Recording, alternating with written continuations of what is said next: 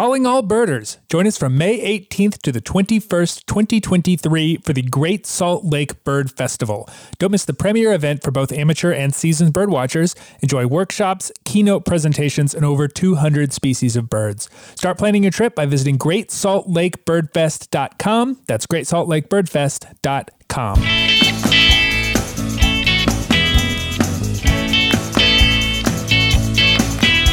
It's winter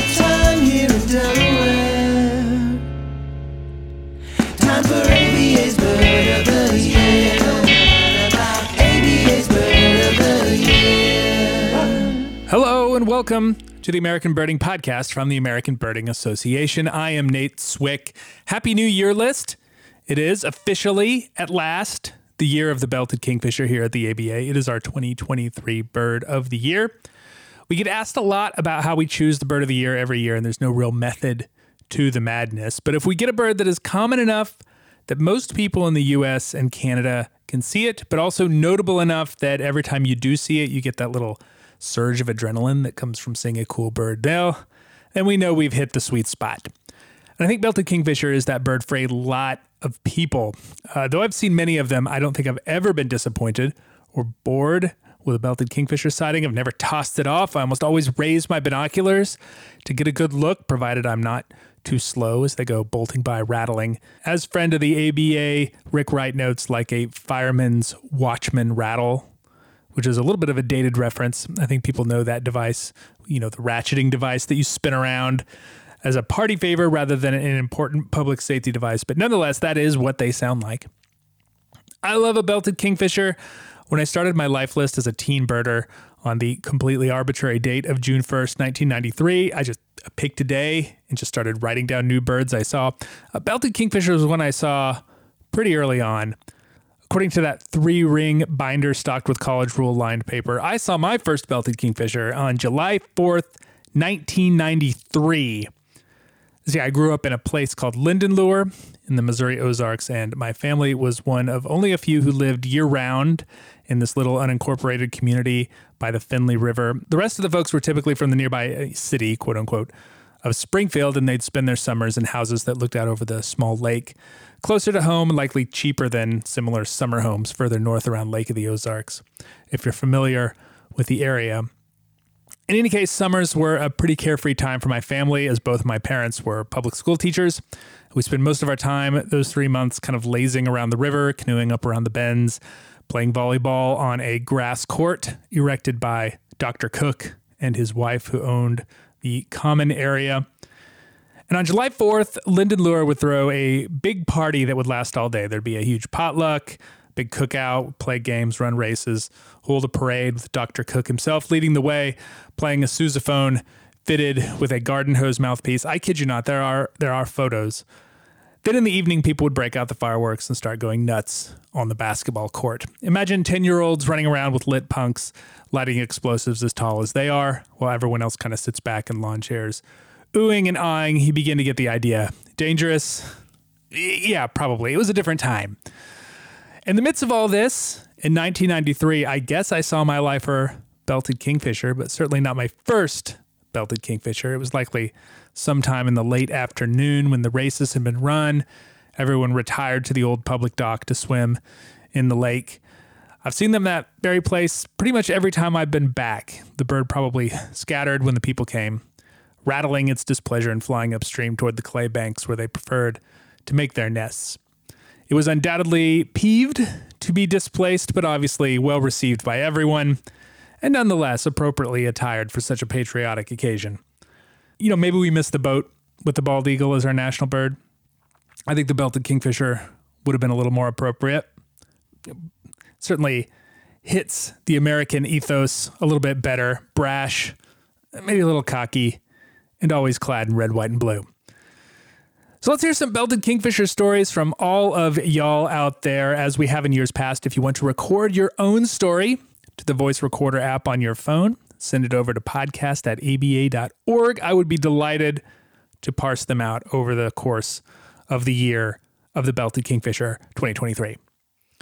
I'm excited now, though, to welcome our 2023 Bird of the Year artist, Liz Clayton Fuller. She is a popular streaming artist on Twitch, a former podcast guest for that, and just a delightful person to chat with. I talked with her in Nashville just before our big event. Her work, Queenfisher, will feature on the January issue of Birding Magazine, available to members, along with some cool stickers. Just saying, no better time to join.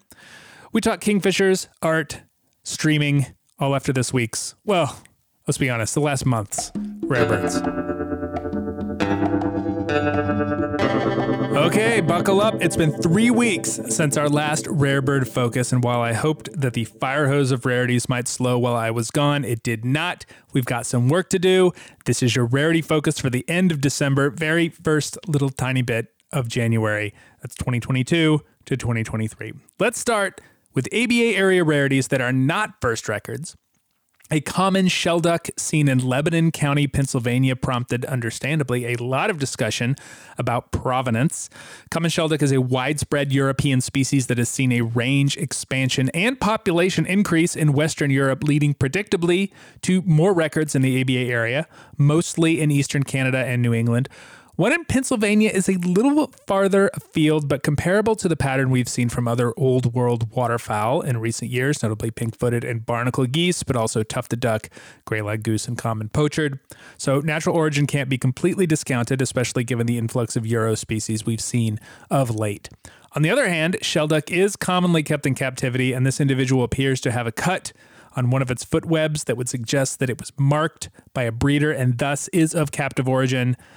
Uh, that can never be completely confirmed. A lot going on here in any case. Speaking of Euro rarities with less ambiguity, a Eurasian blackbird was discovered visiting a feeder in Cartwright, Labrador. This is only the third record for North America and notably the first living record. Predictably, Newfoundland and Labrador already has one of those records, bird found freshly dead in 1994, and the other comes from Quebec. Down to Texas, where the ABA's fourth record of spotted rail was picked up by non birders in Guadalupe County. The bird, evidently in the middle of the road, was captured and taken to a rehabilitator where it still remains, as far as I know.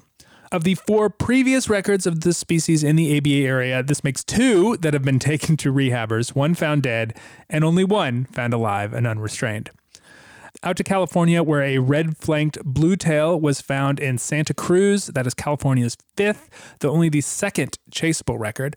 Also in California, the state's fourth wood sandpiper was found in Riverside County on the San Jacinto Lake Christmas bird count.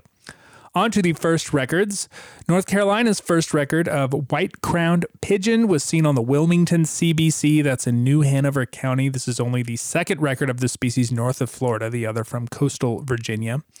Cuyahoga County, Ohio is the center of the Ohio rare bird universe right now, as in the last week, two first records have been found there, both goals, as you might expect this time of year. At the end of 2022, a common gull was found, and Cleveland birders rang in the new year with a state first glaucous winged gull scarcely a week later. And we end with the wildest rarity story I've heard in some time. An apparent Gundlach's hawk was photographed in Cape Coral, Lee County, Florida at the end of the summer. This is a very skittish and secretive Cuban endemic species that looks very similar to Cooper's hawk. In fact, that similarity is such that it has been suggested that this bird is just an aberrant Cooper's. The species is not known to vagrate, and of the Cuban endemics, is probably the least expected bird to turn up in Florida, as it's consistently the most difficult of the extant Cuban species. In any case, very odd, the bird has not been refound, which is probably the most Gundlach's hawk thing about its behavior so far. Those are the recent highlights, but for the full list, check out the ABA Rare Bird Alert on Fridays at aba.org slash RBA. You can also follow along with all the Rare Bird news in our ABA Rare Bird Alert group on Facebook. 2023 is here, and with it, the new ABA Bird of the Year is Belted Kingfisher, a truly fantastic and charismatic bird that we are excited to highlight this year. With a new Bird of the Year comes a new Bird of the Year artist, and the January issue of Birding Magazine will feature a Belted Kingfisher cover by Liz Clayton Fuller. She is an artist, a scientific illustrator, a bird streamer, some folks may remember her appearance on the podcast a few months ago in that capacity. At the time, I was not aware that she was coming back to be our next artist. Uh, but what a happy coincidence. Welcome back, Liz. Congrats on the fantastic artwork. Thank you. I'm really excited to be back and especially for this reason. Absolutely. Yeah, we're gonna have a good time this weekend uh, announcing the bird of the year to the to the rest of the world. But of course, by the time this podcast episode airs, everyone will have known it will be old news. But hopefully, we can bring the excitement back. Um, so let's let's talk about belted kingfishers. Um, What was your reaction when you found out that the the bird of the year, your bird of the year, Right. was going to be belted kingfisher? I was really excited and it would have been hard to give me a bird that I wasn't excited Fair about. enough. Yeah. yeah. But belted kingfishers are a bird that I've seen everywhere that I've lived Mm-hmm. in the United States. So they feel like this really steady constant for me, which makes them that more that much more special. Yeah. So I was really excited and especially to paint a female belted kingfisher. Yeah, we, we- I was going to talk about that. One of the reasons that we were drawn to belted kingfisher is that it is one of the few North American birds in which the female is more brightly colored and arguably more visually interesting Right. than the male. yes. Um, we have done dimorphic birds in the past, but you know the male is usually the one that gets featured on the magazine because it tends to be more striking on a magazine. But that's not the case with belted kingfisher. Exactly. What a wonderful opportunity! a huge opportunity and i have tried in my work to shine a light on female birds Mm-hmm. as they are often a bit underappreciated for being more muted or soft Yeah. or elegant and i was just really stoked to feature this bird in all of her glory with Yeah. her rusty red belt uh, just being the beauty that she is you know for sure. Um, what is a typical experience you have with belted kingfisher here in Nashville or or anywhere? Right. Really? Yeah, you know, I actually I, I think I have a neighborhood kingfisher that I see pretty Mm-hmm. nice. regularly walking my dog Nina. Nina and I will be on our morning walks and I will hear her before I see her, you know. Always. And then of course my head's darting around trying to find where she is flying and yeah, there's kind of a creek that runs through my neighborhood and I often see her sort of patrolling the creek and yeah, really really regular interactions with them Mm-hmm. and which makes them that much more special to me because my favorite subject to paint is a bird that I'm connected to in a way. Yeah. So I just was really, really happy to paint her. I, I kind of envision that it's actually that kingfisher that, I kingfisher? see in my neighborhood. Yeah. Yeah, d- the illustration is, you know, there's a lot of plant or around it, Mm-hmm. Yes. kind of framed. right. Um, the is the are those plants in places in your neighborhood as well? Absolutely. Yeah. Yeah. When I was working on the composition and thinking about what I wanted to include, I was literally taking little nature walks around my neighborhood, taking pictures of specific plants, thinking, that's a good one to include. I'm going to include that one in there. yeah, yeah. You know, I, I, my own experiences with both kingfishers. I, I've, yeah, like you, I've thousands of experience, little experiences with both Right. kingfisher. Always one of those birds that you get super excited to see. It's one of those birds that makes a bird walk. Um, yeah. yeah, I, I, we see them, we see them in places where they have like kind of the the banks cut away. That's really a common where I live in North Carolina, where there's been some sort of construction and they've Right. made a lake somewhere and they've had to like kind of cut away the side of a of a hill or something, and it makes those little like clay Right. walls where they you know bury make their bury their little holes in there Mm-hmm. and, and build their nests and. Um, sometimes you even see them like kind of far back in the woods, which is kind of weird. Yeah. Um, but as long as there's water nearby, and um, where I live on the coast, we get the wintering belted kingfishers too. So you Oh. will see them like on power lines along the Outer Banks or something in places where there is absolutely no like topogra- topography at all. Yeah. And um, yeah, it's neat to see them there as well. Yeah, it's cool that they thrive basically everywhere, as Yeah. far as I understand, Yeah. in the United States. You know, I've lived in Savannah, Georgia. I've Mm-hmm. lived in Ithaca, New York, Seattle, Washington, and most recently this past summer, uh, Sitka, Alaska. And I Oh, no. saw the kingfishers even all the way up there. Yeah. Wow. oh, I didn't realize they made it all the way up there. yep. Yeah. Yep. Yeah, you know, we we so, frequently we try to come up with a bird. Well, I don't know the the reasons that we come up with the birds of the year are kind of you know, people like to think that there's like a collective of ABA folks that go into a darkened room and try and like work this out every year. But honestly, it's like. Uh, what what bird would be fun? What bird do a lot of people in the in North America and the ABA area get to see a lot? Right. Um, sometimes it's not that, but um, yeah, it's it's fun to always come back to those birds because so many people have experiences with belted kingfishers, and it's a bird that a lot of people can really relate to. I think. Definitely. And I also feel like it's a great sort of step into being a little bit more of a, a birder, you know? So, any of my friends who are not necessarily that into birding, when we're out, I'm like, hey, check this out. Yeah. Do you hear that? Yeah, do yeah, you yeah. see that? That's a belted kingfisher. And they're like, oh, dang, that's Yeah. pretty cool. You know, it's kind of a gateway bird, if you will. it's a it's a call that people can really readily recognize as Right. well. Yeah. Um, I think my favorite uh, my- favorite description of it is you know you know those party toys where you spin them around Yes. and like at New Year's Eve and they go Exactly. like Little Yeah. clackers. exactly Yeah. yeah, that's what they sound like. That's People are like, what they that's sound it like. Mm-hmm. instantly you get them and whenever you hear one it's like you look up and Yep. bombing right overhead. Neat bird.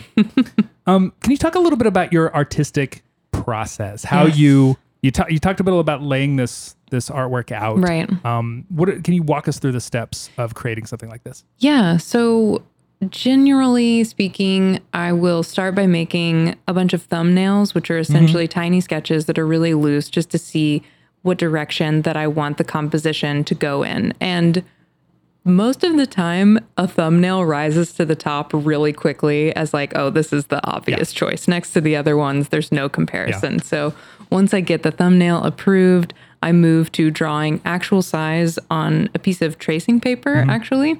So, I'll do a big old sketch and uh, I'm gathering references like nobody's business. Yeah. so how do you, how do you where do you get those references? I know some Right. bird artists like to use uh, bird skins that they might find in a local museum, Mm-hmm. Right. or just oh, now it's kind of a golden age for Yeah, bird artists because the internet is there with thousands of images of belted kingfisher you could choose from. How do you Mm-hmm. Find one that that kind of works for you? Right. So the trick is not just finding one. I think I counted and I used over 30 Wow. belted kingfisher references for this painting.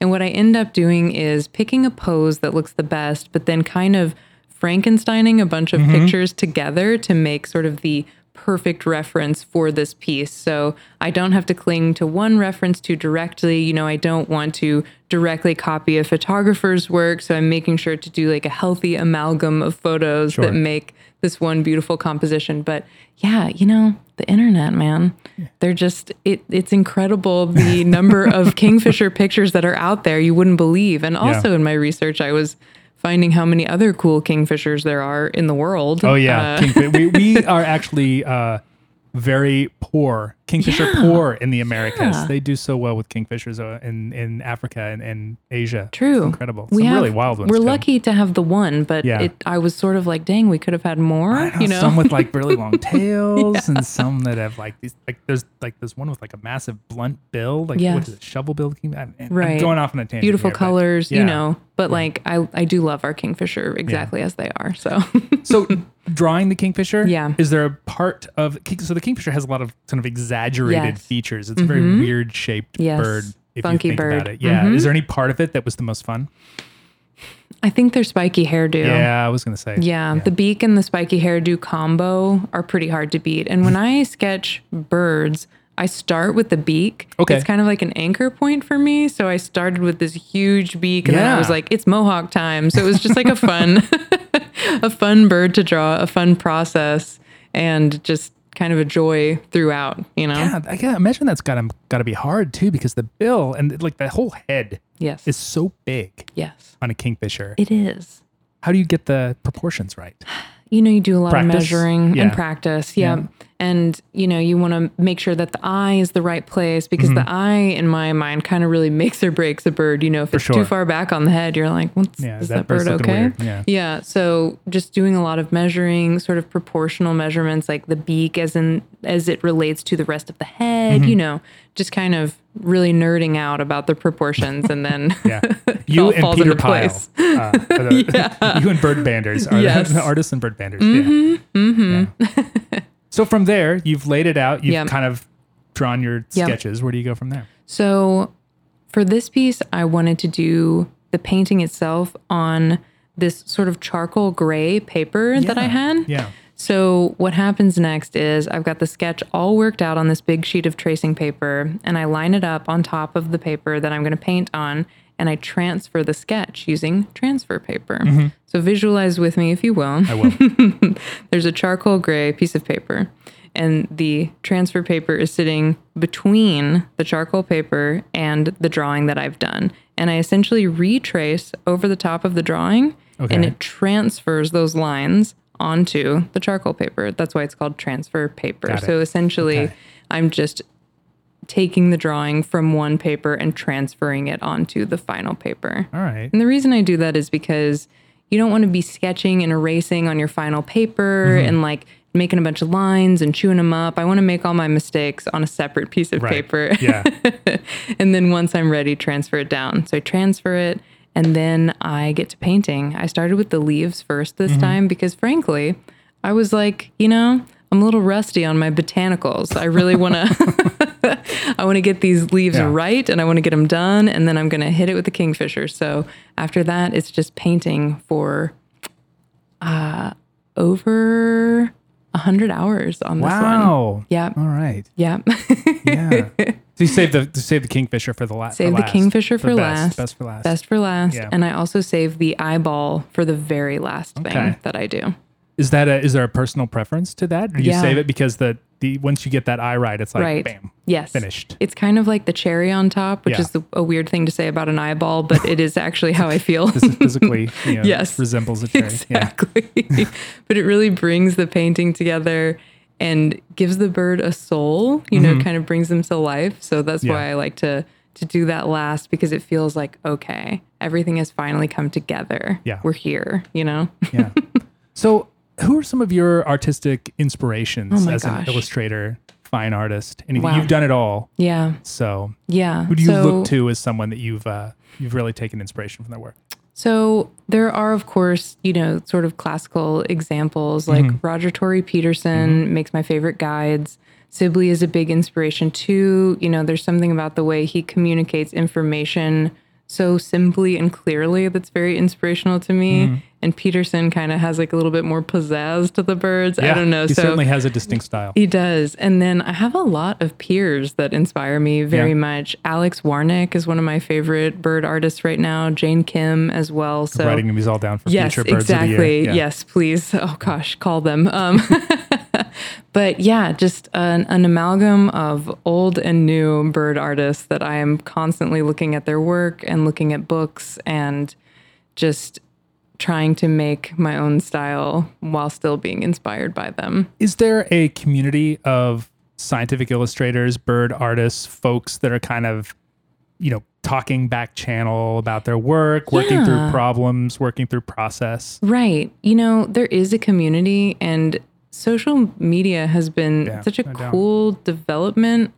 for art communities, I think. Mm-hmm. You know, sometimes making art can feel really isolating, but Yeah. I actually think that my art now is a more social and open process sure. than ever. So getting feedback from other artists is huge and seeing their work in different stages of their process is also very inspirational. Mm-hmm. Yeah, yeah. I'm like, oh wow, you do it that way. So Jane, who's a big inspiration to me, she paints the eye first while Oh, really? I paint it last. And And, it's for the around it, exact yeah. same reason because it brings everything together. So it's just funny learning about people's process and being like, man, this is so cool. I'm so inspired. It just, uh, it's awesome. It's great. yeah. So the, I, that wasn't an intentional segue, but it Right. segues very Sure. nicely into, um, you know, another thing that I wanted to ask you about. Uh, one of the things that you're known for, in Yeah. addition to the art itself, is Right. streaming your art I on do. Mm-hmm. Twitch.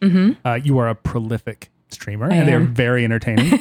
um, how did you discover that medium, Right. and sort of what keeps you doing it? Yeah, great question. So, my brother actually got me into Twitch. He was streaming video games first, and I was on that platform supporting him. And he told me, you know, some people stream their art. And I thought, huh, could I do that? I'm not very technologically savvy, which I guess I can't say anymore. Right, But yeah, no. Then I was a little intimidated by it. So I started doing a couple of live streams on Instagram during the pandemic Mm-hmm. where I was just working on some art with some quiet music. People would come by and chat. And it was Mm-hmm. just a very lovely time.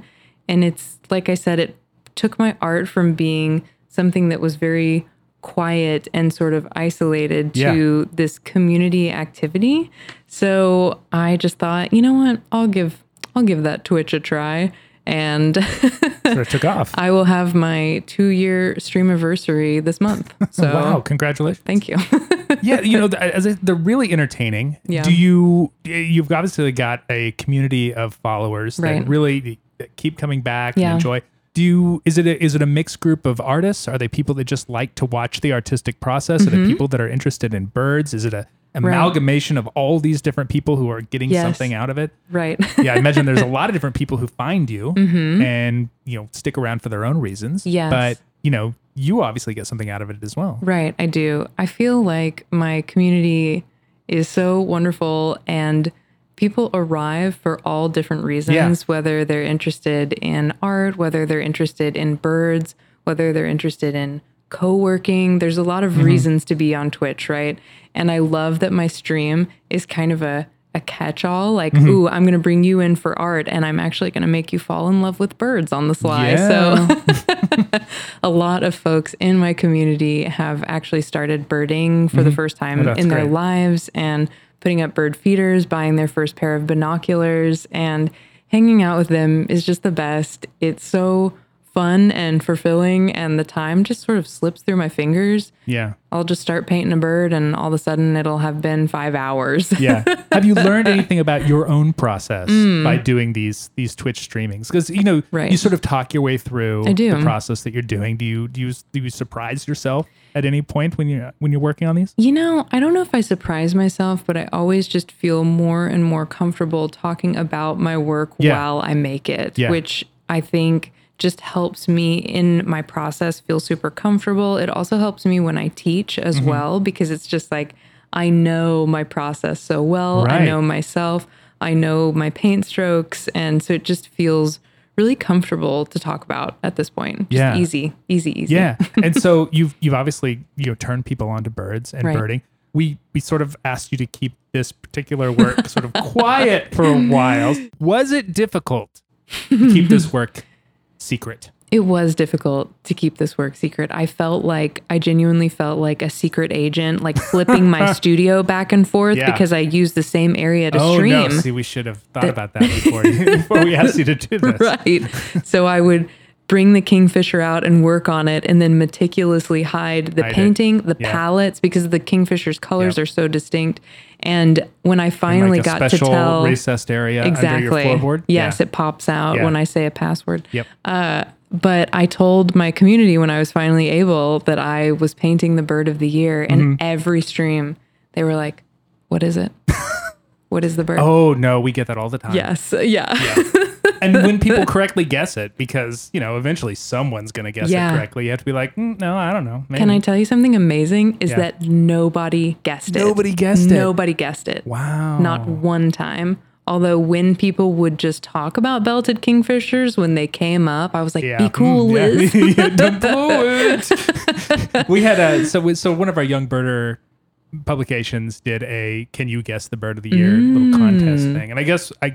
I, I was not involved, although I do guess that someone someone did guess it, and we had to like. Well, they'll be very excited. Ah. They'll be Maybe we'll very a hat excited. or something. Yes. Yeah. they deserve a hat for sure. hat at least. yeah. So um, one of the things that you're no, sort of known for is um, drawing birds with cowboy boots.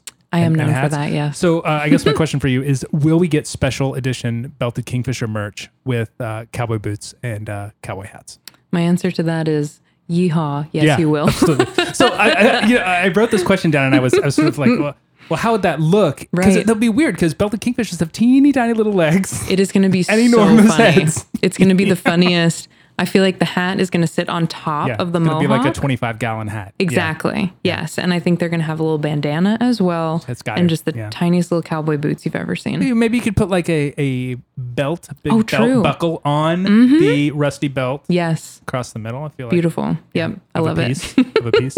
Absolutely. All right. All right. So, um, Liz Clayton Fuller, our 2023 Bird of the Year artist. Her work will be featured in the January 2023 issue of Birding Magazine. She is I Paint at I Paint Birbs on all the socials and most notably on Twitch, where she paints and draws for a delightful community of bird and art enthusiasts, uh, especially if they are listening to this uh, this, this interview, uh, which should come as no surprise that they're so nice. Um, congratulations again, Liz, and uh, thank you so much for your time. Thank you, and thank you ABA for letting me paint that burb. It was a joy. Absolutely. yeah. Is it a burb or a borb? Are we sure? I think it's it's between. It's right on the nexus. Yeah, yeah, it is. Thanks so much, Nate. The American Birding Podcast is brought to you by the American Birding Association. Thanks to everyone who donated to our end of year appeal. We appreciate your support of the organization and this podcast. But the best way to support this podcast continues to be by joining the ABA. You can find out how to do that at aba.org slash join. We have a number of shout outs to make this week to Kyra Turo Barto of Fuquay Varina, North Carolina, Kelly Meineke of Ansonia, Connecticut, Wendy Walker of Seattle, Washington, Nicole Matusik of Croswell, Michigan, Jim and Vicky Wheatley of Louisville, Kentucky, Sally Griffith Onan of Portland, Maine, Eleanor Gray of St. Paul, Minnesota, Gregory Sremkowski of Bay City, Michigan, Garrett Moon of Moose, Wyoming, Samuel Reitnauer of El Paso, Texas, Mary Saris of Newport Beach, California, Nathaniel Crane and family of Traverse City, Michigan, and Ann Walters of New Orleans, Louisiana. All of them recently joined the ABA. Well, not so recently. Some of them were from last month, but they all recently joined the ABA and entered the podcast as a reason for doing so. Thank you so much. Welcome to the ABA. I really, really appreciate it. Executive director of the ABA and executive producer of the podcast is Nikki Belmonte, whose experience with kingfishers escaping before she gets close to them has her calling them bolted kingfisher. Technical production is by John Lowry, whose kingfisher ice sculpture couldn't handle the Nashville weather, and by the time we got to our event, it was pretty much just a melted kingfisher. Additional help with social media comes from George Munoz, who is something of a master at attracting curious royalty. One might call him a kingfisher. Why else do you think Prince Harry lives in Southern California now. You can find us online at aba.org, on social media most everywhere as American Birding Association, or on Twitter, we are at ABA. Like many of us over the last two pandemic years, Belted Kingfisher has done away with its namesake pant support apparatus, which means that post pandemic, we are all looking for the much more casual and comfortable drawstring kingfisher. Questions, comments can come to podcast at aba.org. I'm Nate Swick. Thanks for listening. See you next week.